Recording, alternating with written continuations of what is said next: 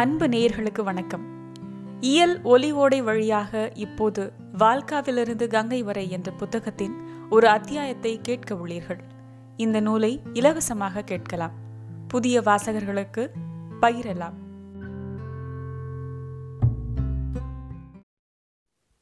பாபா நூர்தீன். காலம் கிபி ஆயிரத்தி முந்நூறு. நாம் பாரத தேசத்தை ஒரு கறவை பசுவாக கருதி அதன் விவசாயி, தொழிலாளி, வியாபாரி, அரசர்கள் முதலியவர்களிடமிருந்து முடிந்த அளவு அதிகமாக கறந்து கோர் தேசத்திற்கு அனுப்பவோ அல்லது நாம் விருப்பம் போல செலவழிக்கவோ செய்த அந்த காலம் மலையேறிவிட்டது. இப்பொழுது நாம் கோரின் அடிமைகள் அல்ல.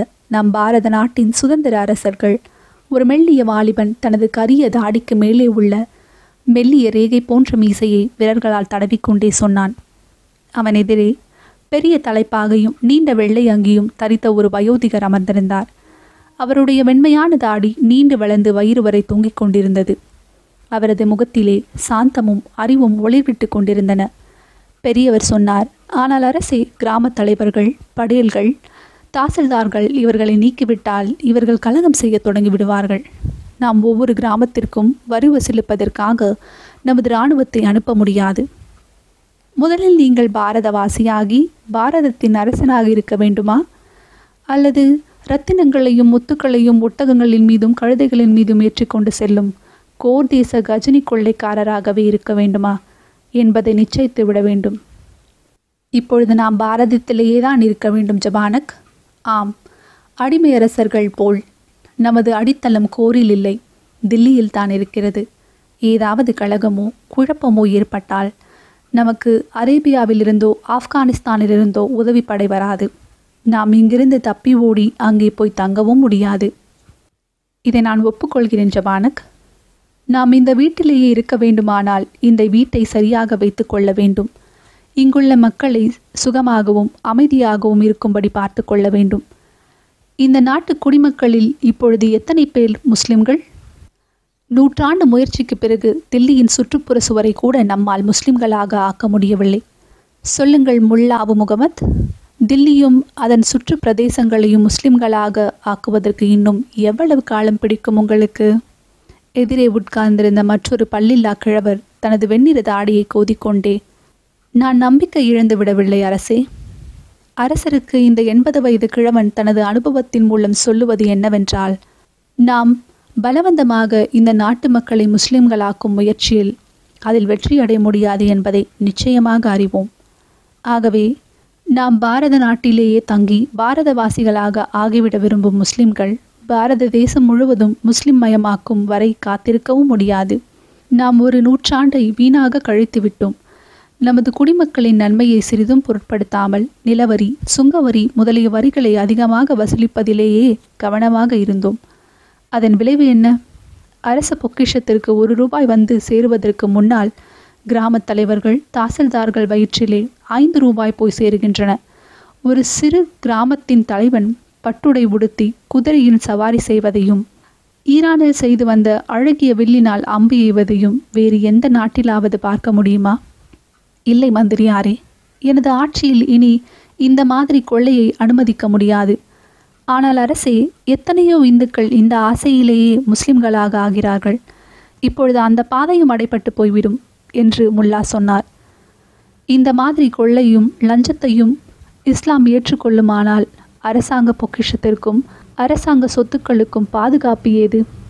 இந்த மாதிரி ஊழியர்களை கொண்டு அரசாங்கம் எதை நம்பி நிற்க முடியும்? இப்படிப்பட்டவர்களால் அரசாங்கத்தின் கால்கள் பலமடைய முடியாது என்பதை ஒப்புக்கொள்ளத்தான் வேண்டும். ஆனால் என் கவனமெல்லாம் கலகமிழாமல் அமைதி நிலையை நிலைநிறுத்த வேண்டும் என்றார் மந்திரியார். கிராமத் தலைவர்கள் முடிந்தால் அவர்கள் விருப்பப்படி செய்யட்டும். ஆனால் கிராமத்தில் விவசாயிகள் அதிகமா, தலைவர்கள் அதிகமா? விவசாயிகள்தான். நூற்றில் ஒருவர் கூட நிர்வாகிகளாக இருக்க மாட்டார்கள். அந்த நூறு விவசாயிகளின் இரத்தத்தை உறிஞ்சி ஒருவன் குதிரை சவாரி செய்யவும் பட்டுடை உடுத்தவும் செய்கிறான். இதை நாம் தடுத்து விவசாயிகளின் வாழ்வை உயர்வடைய செய்வதன் மூலம் நூற்றுக்கணக்கான விவசாயிகளை அரசாங்கத்திற்கு நம்பிக்கை உள்ளவர்களாக செய்வோம். ஒருவனை கோபமடைய செய்வதன் மூலம் நூற்றுக்கணக்கானவர்களை மகிழ்ச்சியடை செய்ய முடியுமானால், நூற்றுக்கணக்கானவர்களின் வாழ்வை உயர்த்த முடியுமானால் அது எவ்வளவு நல்லதல்லவா? உறுதியாக ஜபானஸ், இப்பொழுது எனக்கு சிறிது கூட சந்தேகமில்லை. பாரதத்தின் முஸ்லிம் அரசர்களில் தாங்கள் முதன் முதலாக ஒரு புதிய காரியத்தை செய்யப் போகிறீர்கள். ஆயினும் அதில் வெற்றியடைவீர்கள். இதன் மூலம் நாம் கிராமத்தில் மேல் வகுப்பராகிய ஒரு சிலருடைய பகையை பெறுவோம். கிராமத்திலும் நகரத்திலும் இருக்கும் ஒரு சில மேல் வகுப்பரின் பகையை பற்றி கவலை இல்லை. இப்பொழுது சில நாட்கள் தங்கும் தற்காலிக குடிசை அல்ல, ஆட்சியின் உறுதியான மாளிகையை கட்டுவதற்கு நாம் அடித்தளமிட வேண்டும். ஏதோ சிந்தனை செய்து கொண்டிருந்த முல்லா தனது தாடியை தடவிக்கொண்டே, அரசருக்கு அரசே, கிராமத்தின் நிர்வாகிகளின் நலனை விட ஏழை விவசாய மக்களின் நலனிலே கவனம் செலுத்துவதுதான் அரசாங்கத்திற்கு அதிக நன்மை பயக்கக்கூடியது என்று நானும் கருதுகிறேன். நாம் சிறு நகரங்களில் வசிக்கும் நெசவாளர்களை கொஞ்சம் கவனித்தோம். அவர்கள் பஞ்சாயத்தை பலப்படுத்துவதற்கும் அவர்கள் வியாபாரிகளிடம் பிடியிலிருந்து தப்புவதற்கும் உதவி செய்தோம். கிராமத் தலைவர்கள் அவர்களை ஊழியத்திற்கு நெய்யும்படி செய்து வந்ததை தடுத்தோம். இவற்றின் பலனாக துணி நெசவாளர்களில் பெரும்பாலானோர் இஸ்லத்திற்கு நிழலிலே சரண் புகுந்து விட்டார்கள். இப்பொழுது எது அரசாங்கத்திற்கு நல்லதாக இருக்கிறதோ அதுவே இஸ்லத்திற்கு நன்மை பயப்பதாகவும் இருக்கிறது என்பதை தாங்கள் தெரிந்து கொண்டீர்கள் அல்லவா முல்லா? ஆனால் ஒரு வேண்டுகோள் அரசே, தாங்கள் முசல்மான்களின் தலைவர், அதோடு நான் இந்தியாவின் சுல்தான். இந்தியாவில் முசல்மான்களின் எண்ணிக்கை மிக குறைவு, ஆயிரத்தில் ஒருவர் இருக்கலாம். இந்துக்கள் இஸ்லாமை அவமானப்படுத்துகிறார்கள். எதிர்காலத்தில் அவர்களுடைய துணிச்சல் இன்னும் அதிகப்படக்கூடும். இந்த அவமரியாதை நிறுத்தப்பட வேண்டும். அவமானமா? என்ன, பரிசுத்த குரானை காலில் போட்டு மிதிக்கிறார்களா? இல்லை. அவ்வளவு துணிச்சல் எங்கிருந்து வரும்? பெண்களின் புனித தன்மையை கெடுக்கிறார்களா? அதுவும் நடக்க முடியாது. தேவதூதர் கடவுளை பகிரங்கமாக வசைப்பாடுகிறார்களா? இல்லை ஜபானஸ், நமது ஜூபியாக்களோடு பழகியவர்கள் தேவதூதர்களையும் மகரிஷியாக ஒப்புக்கொள்கிறார்கள். ஆனால் நமது கண்முன்னாலேயே குபாரா முசல்மான் அல்லாதவரின் முறையை பின்பற்றுகிறார்கள். அவர்கள் காபீர் நாத்திகன் என்று நீங்கள் கருதும் பட்சத்தில் அவர்கள் குபாரா முறையை பின்பற்றுவதை நீங்கள் எப்படி தடுக்க முடியும்? என் சிறிய தந்தை ஜலாலுதீன் என்னை போல இந்த நாட்டில் எல்லோரும் முஸ்லிம்களாக ஆகும் வரை இந்த நாட்டிலேயே தங்கி இருந்து ஆட்சி செய்யும் அரசனாக இருக்க வேண்டுமா என்பதை பற்றி முடிவு செய்ய முடியவில்லை. ஆயினும் உங்களைப் போல கேள்வி கேட்ட ஒருவருக்கு அவர் என்ன பதில் சொன்னார் தெரியுமா? தெரியாது அரசே. அவர், முட்டாளே, நாள்தோறும் இந்துக்கள் சங்கை முழங்கிக் கொண்டு என் மாளிகைக்கு முன்னாலே விக்கிரக ஆராதனை செய்வதற்காக யமுனை ஆற்றுக்கு செல்வதை நீ பார்க்கவில்லையா? அவர்கள் என் கண் முன்னாலேயே தங்கள் பூசையை செய்கிறார்கள். என்னுடைய ஆட்சி சக்தியை அலட்சியப்படுத்துகிறார்கள். எனது இஸ்லாமியத்தின் எதிரிகள் என்னுடைய தலைநகரிலேயே என் கண் முன்னாலேயே சுகபோகத்தோடு செல்வம் பெருகியிருக்க காரணமாக முசல்மான்களோடு சம அந்தஸ்தில் தலைநிமிர்ந்து நிற்கிறார்கள். அவர்களின் இந்த போக செருக்கையும் தர்ம கர்வத்தையும் பொறுத்து கொண்டிருப்பது எனக்கு அவமானகரமானதுதான்.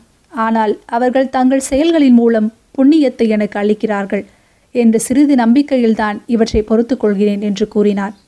இதைவிட சிறந்த பதில் என்னாலும் கூற முடியாது என்று கருதுகிறேன். ஆனால் சுல்தானே, சுல்தானுக்கு இஸ்லாமிய கடமைகள் இருக்கிறதே.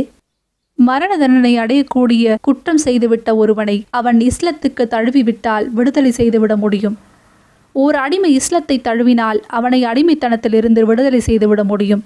அதாவது அரச பொக்கிஷத்திலிருந்து அவனுக்குள்ள விலையை கொடுத்து இந்த நாட்டிலே அடிமைகளின் மீது கோடிக்கணக்கான ரூபாய்கள் ஈடுகட்டியிருக்கின்றன. எல்லா அடிமைகளையும் விடுதலை செய்துவிட வேண்டும் என்று நீங்கள் கூட சொல்ல மாட்டீர்கள். இல்லை ஜபானஸ், அடிமைகளை வைத்துக்கொள்ள கடவுளின் திருவாக்கு அமைந்திருக்கிறதே. இல்லை, தாங்கள் சொன்னால் எனது ஆட்சிக்கே ஆபத்து ஏற்பட்டு விடுமானாலும் சரி, முஸ்லிம்கள் முஸ்லிம்கள் அல்லாதவர்கள் எல்லா அடிமைகளையும் விடுதலை செய்துவிடும்படி பிரகடனப்படுத்தி விடுகிறேன். இல்லை, இது இஸ்லாமிய தர்மத்திற்கு விரோதம்.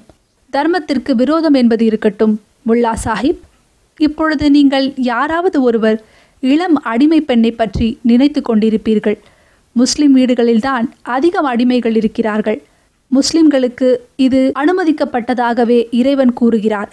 ஆனால் அடிமைகள் முஸ்லிம்களாகவே இருந்தால் ஆயினும் அவர்கள் இந்த உலகத்தின் சுதந்திர காற்றை சுவாசிக்க கூட நீங்கள் அனுமதிக்க தயாராக இல்லை.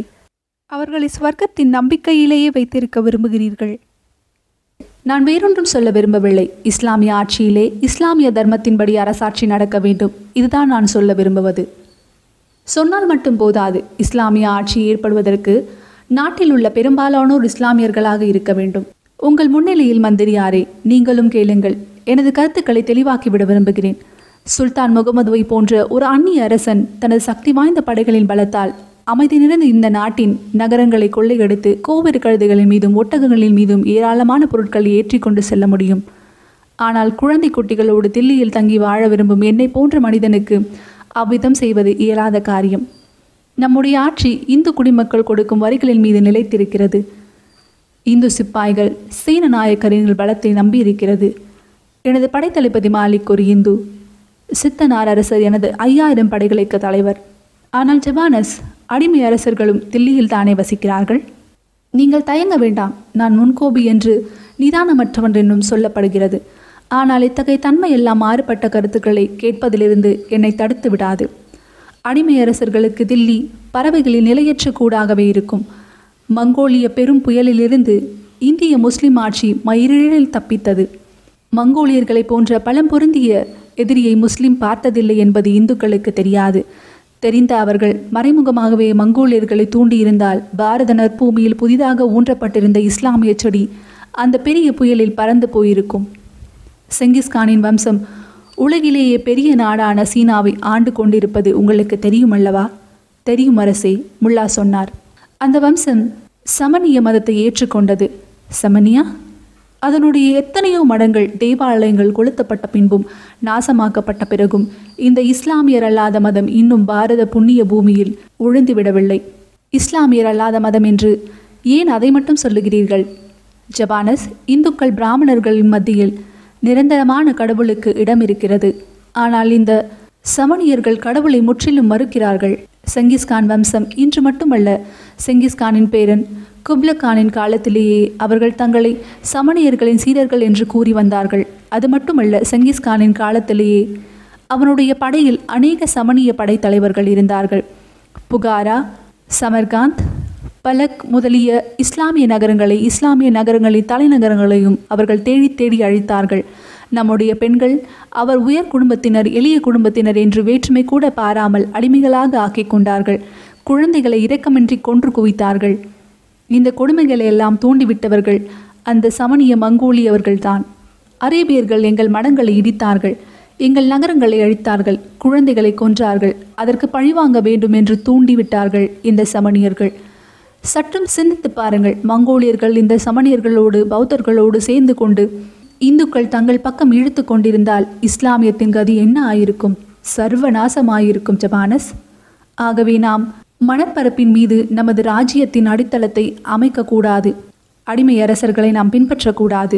இதுவரை மௌனமாக இருந்த மந்திரியார் இப்பொழுது வாய் திறந்தார். ஆனால் அரசருக்கு அரசே, கிராம தலைவர்களின் பலத்தை நாம் குறைத்துவிட்டால் ஆட்சியின் கரங்கள் இந்த கிராமம் வரை எப்படி நீளும்? பட்டுடை உடுத்தி குதிரை சவாரி செய்யும் இந்த கிராம தலைவர்கள் இல்லாத காலத்தில் வேலை எப்படி நடந்தன? நான் அதை அறியவில்லை.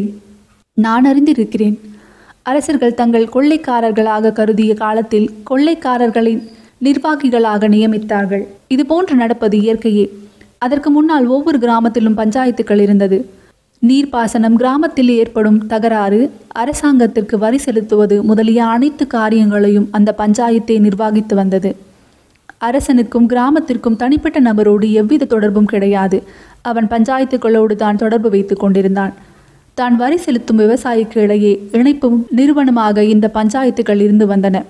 அப்படியானால் ஜபானஸ், நூற்றாண்டுகளுக்கு முன்னால் இறந்துவிட்ட பஞ்சாயத்துக்களை மீண்டும் உயிர்ப்பிக்க வேண்டும். ஆம், வேறு வழி இல்லை. இஸ்லாமிய ஆட்சியை இந்த நாட்டிலேயே உறுதிப்படுத்த வேண்டுமானால் இந்த நாட்டு மக்கள் சுகமாகவும் மகிழ்ச்சியாகவும் வாழ்வதற்கு எல்லா ஏற்பாடுகளும் செய்ய வேண்டும். அதற்காக இந்து குடிமக்கள் பழக்க வழக்கங்கள் சட்ட ஒழுக்கங்களையும் கவனித்து கொள்ள வேண்டும். தில்லி ஆட்சியிலே இஸ்லாமிய தர்ம ஆட்சியில் அரச தர்மம் ஆட்சி நடக்க வேண்டும்.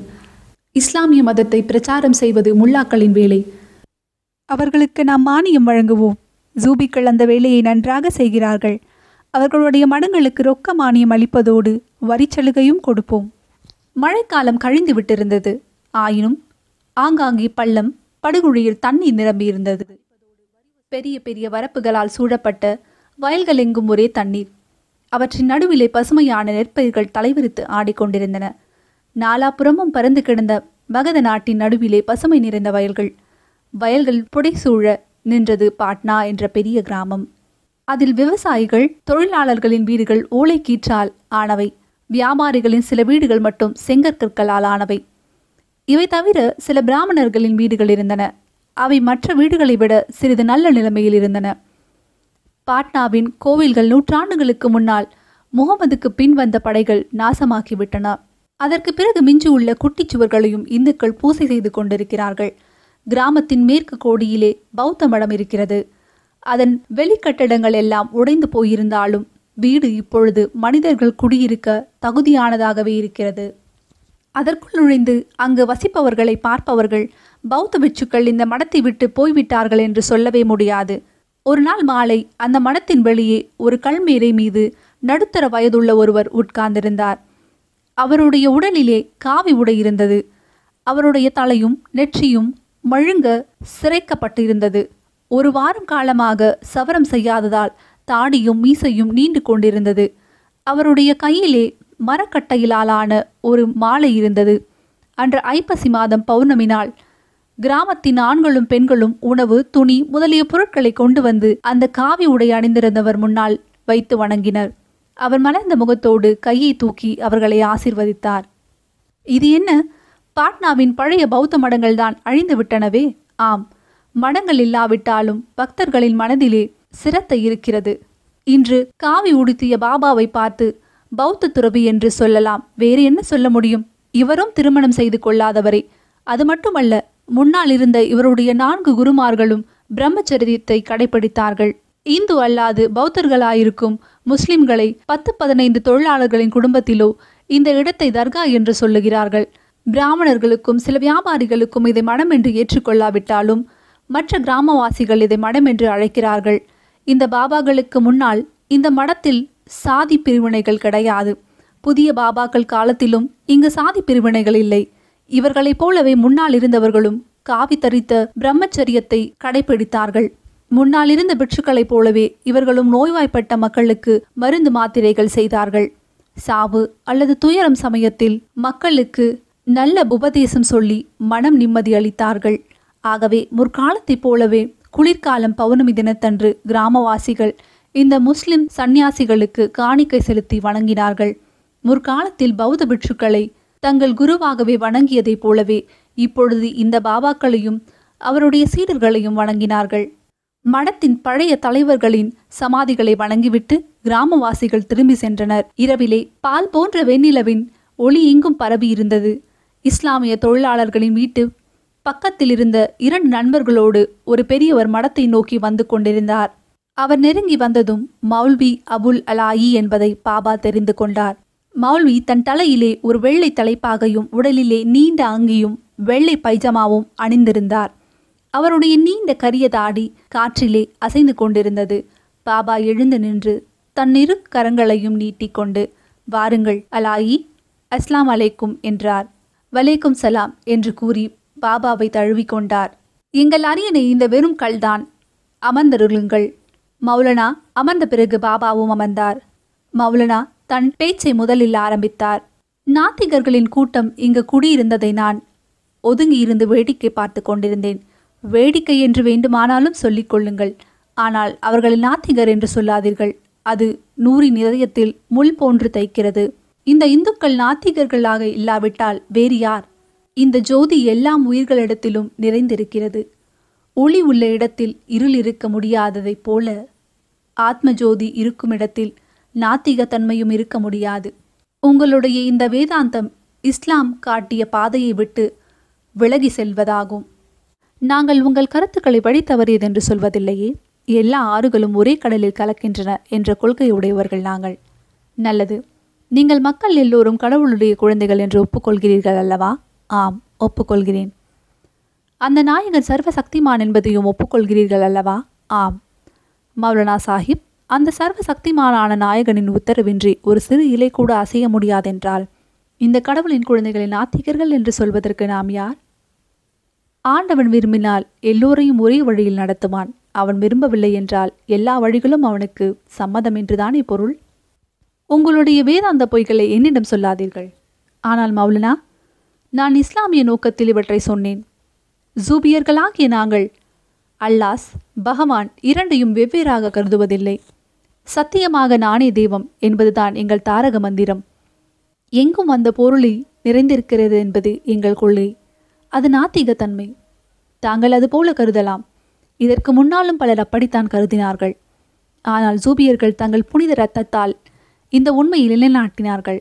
எதிர்காலத்தில் அவசியம் ஏற்பட்டால் எங்கள் இரத்தத்தையும் கொடுத்து அதை காப்போம்.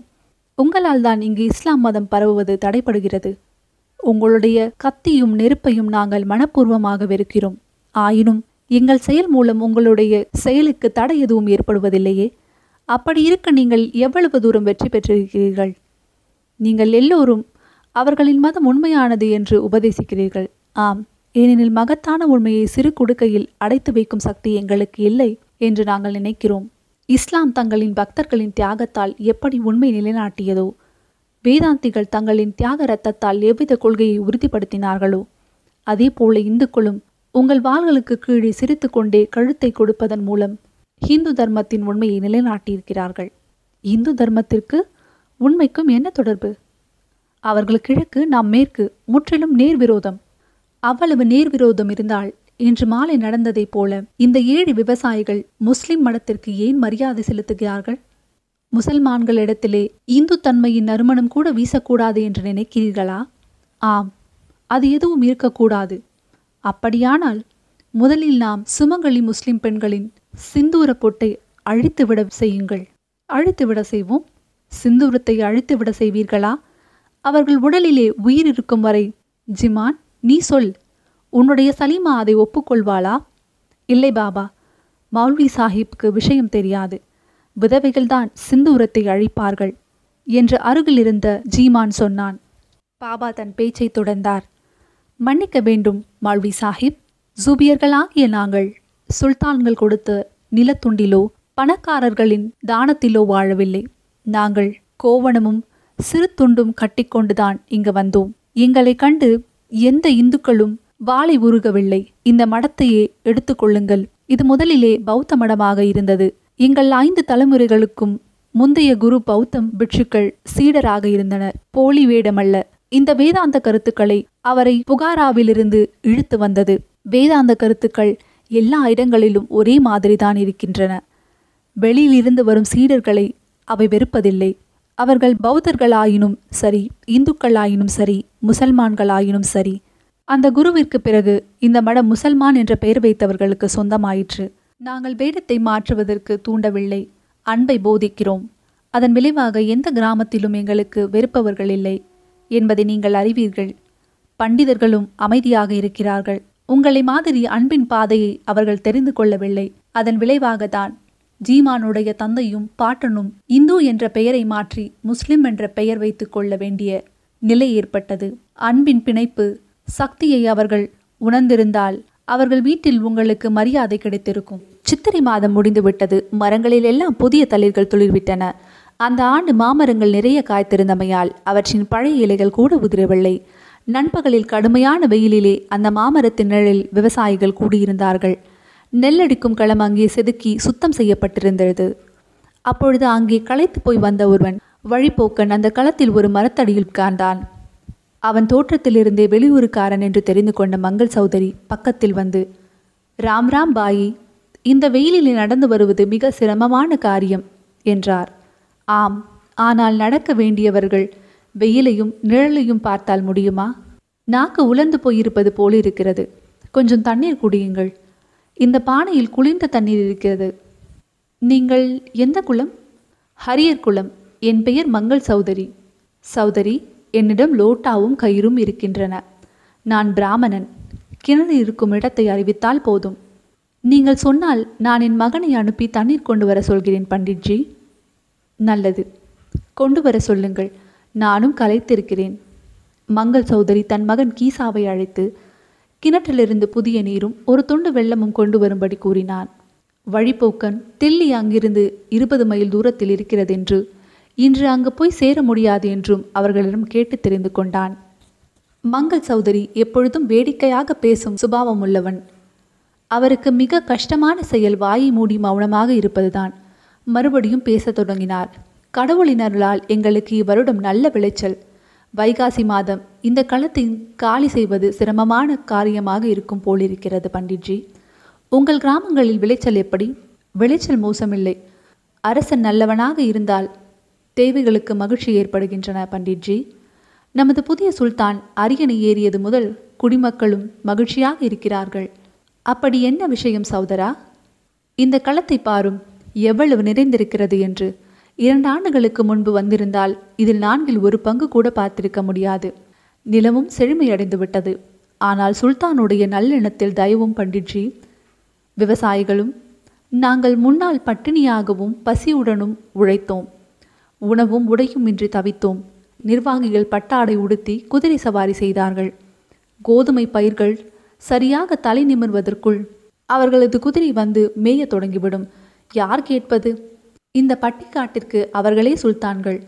இந்த சமயத்தில் மங்கள் சௌதரியைப் போல முழங்கால் வரை வேட்டியும் உடலிலே அழுக்கு சட்டையும் தலையிலே ஒரு வெள்ளை தொப்பியும் அணிந்து கொண்டு மற்றொரு சௌதரி வந்து பேச்சில் கலந்து கொண்டார். அது மட்டுமா? இப்பொழுது அவர்களுடைய தடாபுடால் எல்லாம் எங்கே போய்விட்டன? உழைக்கும் தானியத்திற்கு நம்முடைய முகத்தை பார்க்கிறார்கள். அந்த பிராமணனுடைய பெயர் என்ன சௌதரி? சிப்பா. இப்பொழுது தானே சிப்பா என்று சொல்கிறாய்? அந்த காலத்தில் பண்டிட் சிவராம் என்றல்லவா சொல்ல வேண்டும்?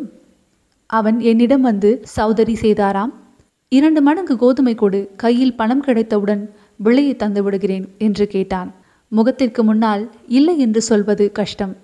ஆனால் அந்த பிராமணனுடைய பழைய நடவடிக்கைகள் யாவும் எனக்கு நன்றாக நினைவிருக்கிறது. மரியாதையாக கூட பேச மாட்டான்.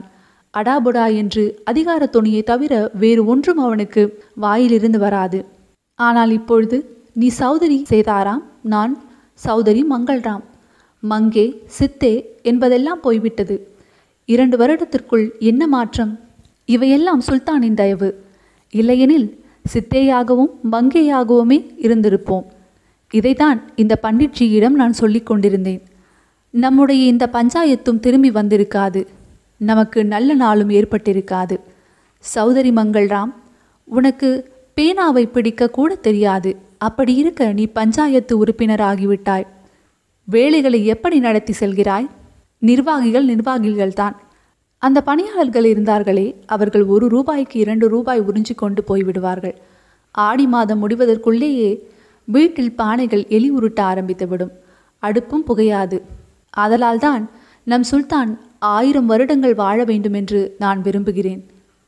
வழிப்போக்கனான பிராமணன் இந்த முட்டாள் விவசாயிகளின் புகழுரையை கேட்டு கேட்டு புழுங்கி கொண்டிருந்தான். சிறிது வெள்ளத்தையும் தண்ணீரையும் குடித்த பிறகு தான் ஏதாவது பேசுவதற்கு சந்தர்ப்பத்தை எதிர்பார்த்து கொண்டிருந்தான்.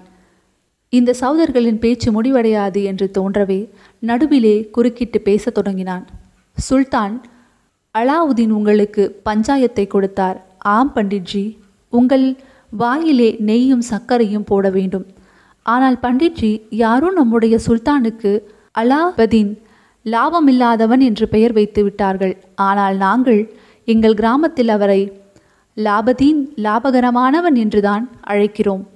சௌதரி, நீ எந்த பெயர் வேண்டுமானாலும் வைத்துக்கொள். ஆனால் சுல்தான் இந்துக்களுக்கு எவ்வளவு கொடுமைகள் செய்கிறார் என்பது உனக்கு தெரியுமா? எங்கள் ஹரியர் பெண்கள் மேல் போர்வை கூட போர்த்தாமல் தான் திரிகிறார்கள். இரவும் பகலும் வயல்களிலே தான் வேலை செய்து கொண்டிருக்கிறார்கள். அவர்களை யாரும் தூக்கி கொண்டு போகவில்லையே. கௌரவமான குடும்பங்களின் கௌரவத்தை அழிக்கிறார்கள். அப்படியானால் பண்டிட்ஜி, நீங்கள் கௌரவம் இல்லாதவர்களா? அப்படி எங்களை விட்டு பெரிய கௌரவம் உள்ளவர்கள் யார்? நீ வசைய ஆரம்பித்து விட்டாய் சௌதரி மங்கள்ராம். ஆனால் பண்டிட்ஜி, எங்கள் பஞ்சாயத்தை திரும்பி வந்த உடனேயே எங்கள் கௌரவமும் திரும்பி வந்துவிட்டது என்பதை நீங்கள் தெரிந்து கொள்ள வேண்டும். நிர்வாகிகளும் கிராம தலைவர்களும் எப்படி கௌரவம் உள்ளவர்களோ என்பது எங்களுக்கு தெரியும். இந்து என்றும் முஸ்லிம் என்றும் வேற்றுமை பேசுகிறீர்கள். முஸ்லிம்களாக இருந்தாலும் இந்துவாக இருந்தாலும் அவர்கள் நிர்வாகம் பதவி வந்தவுடன் அவர்கள் ஒரே இனத்தவர்களாக ஆகிவிடுகிறார்கள். அதிலும் பெரும்பாலானோர் இந்துக்களே. அதிலே விட்டுப்போன ஏதோ ஒரு குறை நிரப்புவது போல சேதாராம் தலையிட்டு, இந்து முஸ்லிம் இருவரும் தனித்தனி தனக்கென்று நமக்கு சொல்கிறோம். ஆனால் மங்கள்ராம், தாங்கள் இந்து பிராமணர் என்று சொல்லிக்கொள்ளும் இவர்கள் தங்கள் வீட்டு பெண்களில் ஏழு படுதாக்களை போட்டு மூடி பேகங்களைப் போல ஆக்கிவிடுகிறார்கள். ஆம் சௌதரி, தில்லியில் மகாராணிகள் திறந்த முகங்களோடு குதிரையில் ஏறி செல்வதை பார்த்திருப்பதாக என் தாத்தா சொல்லுவார்.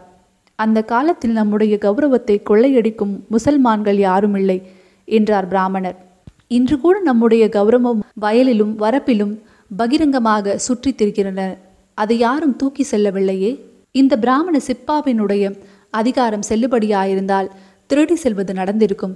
சௌதரி மங்கள்ராம், தண்டச்சோறு சாப்பிடுபவர்கள் பிராமணனுடைய மரியாதையை கெடுப்பதை தவிர வேறு என்ன செய்ய முடியும்? இது இந்து முஸ்லிம் பிரச்சனை அல்ல பண்டிட்ஜி, உழைப்பை திருடுபவர்களின் வேலை. நாங்கள் சுத்த இந்துக்கள். எங்கள் பெண்களை நாங்கள் ஏழு படுதாக்களை போட்டு மூடிக்கொண்டிருக்கவில்லை. இந்த தாக்குதல்களுக்கு நடுவில் மறுபடியும் ஒரு முறை துணிந்த பிராமணன் பேசத் தொடங்கினான். சௌதரி, சுல்தானின் படைத்தளபதி மாலிக் கபூர் தெற்கே போய் நம்முடைய கோயில்களை எல்லாம் உடைத்தான், தெய்வ சிலைகளை எல்லாம் போட்டு காலில் போட்டு மிதித்தான் என்பது உனக்கு தெரியுமா? இந்த கதையெல்லாம் நானும் நிறைய கேட்டிருக்கிறேன் பண்டிட்ஜி. ஒரு முறை அல்ல, ஆயிரம் முறை முசல்மான்களுடைய ஆட்சியில் இந்து தர்மம் போய்விட்டதென்றும் கூச்சல். ஆனால் நாங்கள் தில்லிக்கு மிக சமீபத்தில் இருக்கிறோம். இல்லாவிட்டால் நாங்களும் இந்த கதைகளை நம்பியிருப்போம். இந்த இருபது மைல் தூரங்களுக்குள் ஒரு கோயில் கூட உடைப்படவில்லை, எந்த தெய்வ சிலையும் அவமானப்படுத்தப்படவில்லை. இது முற்றிலும் பொய் சௌதரி மங்கள்ராம்.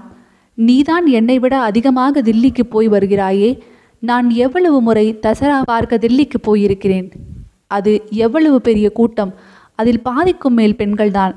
இந்துக்களின் திருவிழா, இந்துக்களின் கூட்டம்தான் அதிகம். இந்து தெய்வங்களை அலங்கரித்து சுல்தான்களின் மாளிகையின் வாசலுக்கு முன்பே சங்கும் மேளமும் முழங்க எடுத்து செல்கிறார்கள். ஆம், பொய்தான் செய்தாராம். சேட் நிகாமலின் மாளிகைக்கு பத்து கஜம் தூரத்தில் ஒரு பெரிய கோவில் கட்டி கொண்டிருக்கிறார்கள். எத்தனை லட்சம் ரூபாய் ஆகுமோ தெரியாது. சென்ற முறை பார்த்தேன், கல்வேலை நடந்து கொண்டிருந்தது. இந்த முறை சுவர் இடுப்பு வரை எழும்பிவிட்டன. சுல்தான் கோவில்களை இடிப்பதாயிருந்தால் தான் கண் முன்னாலேயே இவ்வளவு பெரிய கோயில் எழும்புவதை ஏன் பார்த்து கொண்டிருக்கிறார்? ஆம் மங்கள்ராம், அரசனுக்கும் அரசனுக்கும் போர் நடக்கிறது. அதில் யார் சாகிறார்கள், யார் பிழைக்கிறார்கள் என்றெல்லாம் யார் கவனிக்கிறார்கள்? முன்பெல்லாம் நமக்கு அக்கம் பக்கத்திலே கூட இந்த மாதிரி சண்டையும் கொலையும் நடந்து கொண்டிருந்தன. இப்பொழுது அந்த மாதிரி வார்த்தைகள் கூட காதில் விழுவதில்லையே.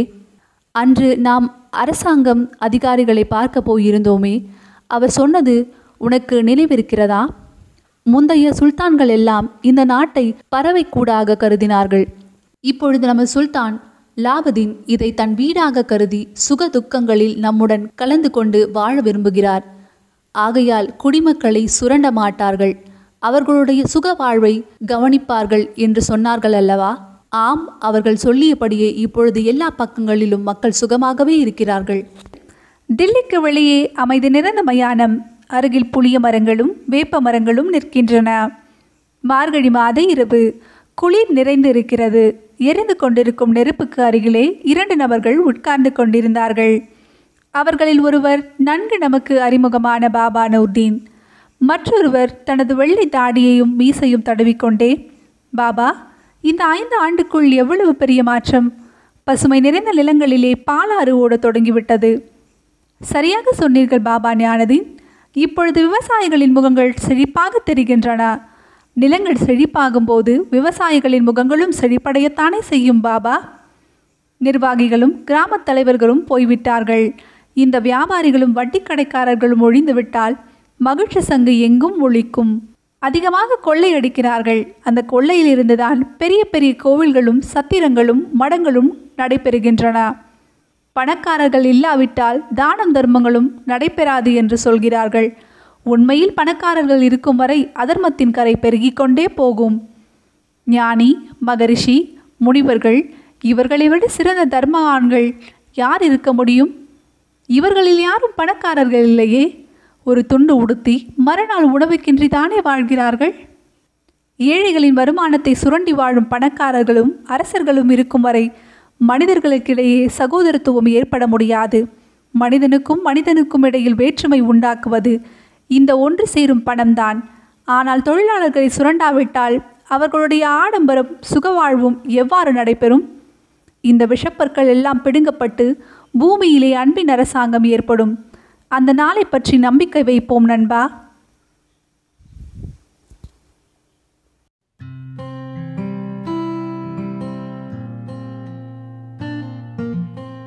அன்பு நேயர்களுக்கு நன்றி. வால்காவில் இருந்து கங்கை வரை நூலின் அடுத்த பகுதி இயல் ஒலியோடையில் வெளியாகும். இந்த ஒலிப்பதிவு இயல் குரல் கொடை அமைப்பினரால் பதிவு செய்து தொகுக்கப்பட்டு வழங்கப்படுகிறது. இயல் குரல் கொடை மூலம் பங்களிக்க விரும்புவோர் இயல் podcast at Gmail dot com என்கிற மின்னஞ்சல் முகவரியில் எங்களை தொடர்பு கொள்ளலாம். இணைந்து இயங்குவோம், நுட்பம் தமிழ் மொழியில் தழைக்கச் செய்வோம்.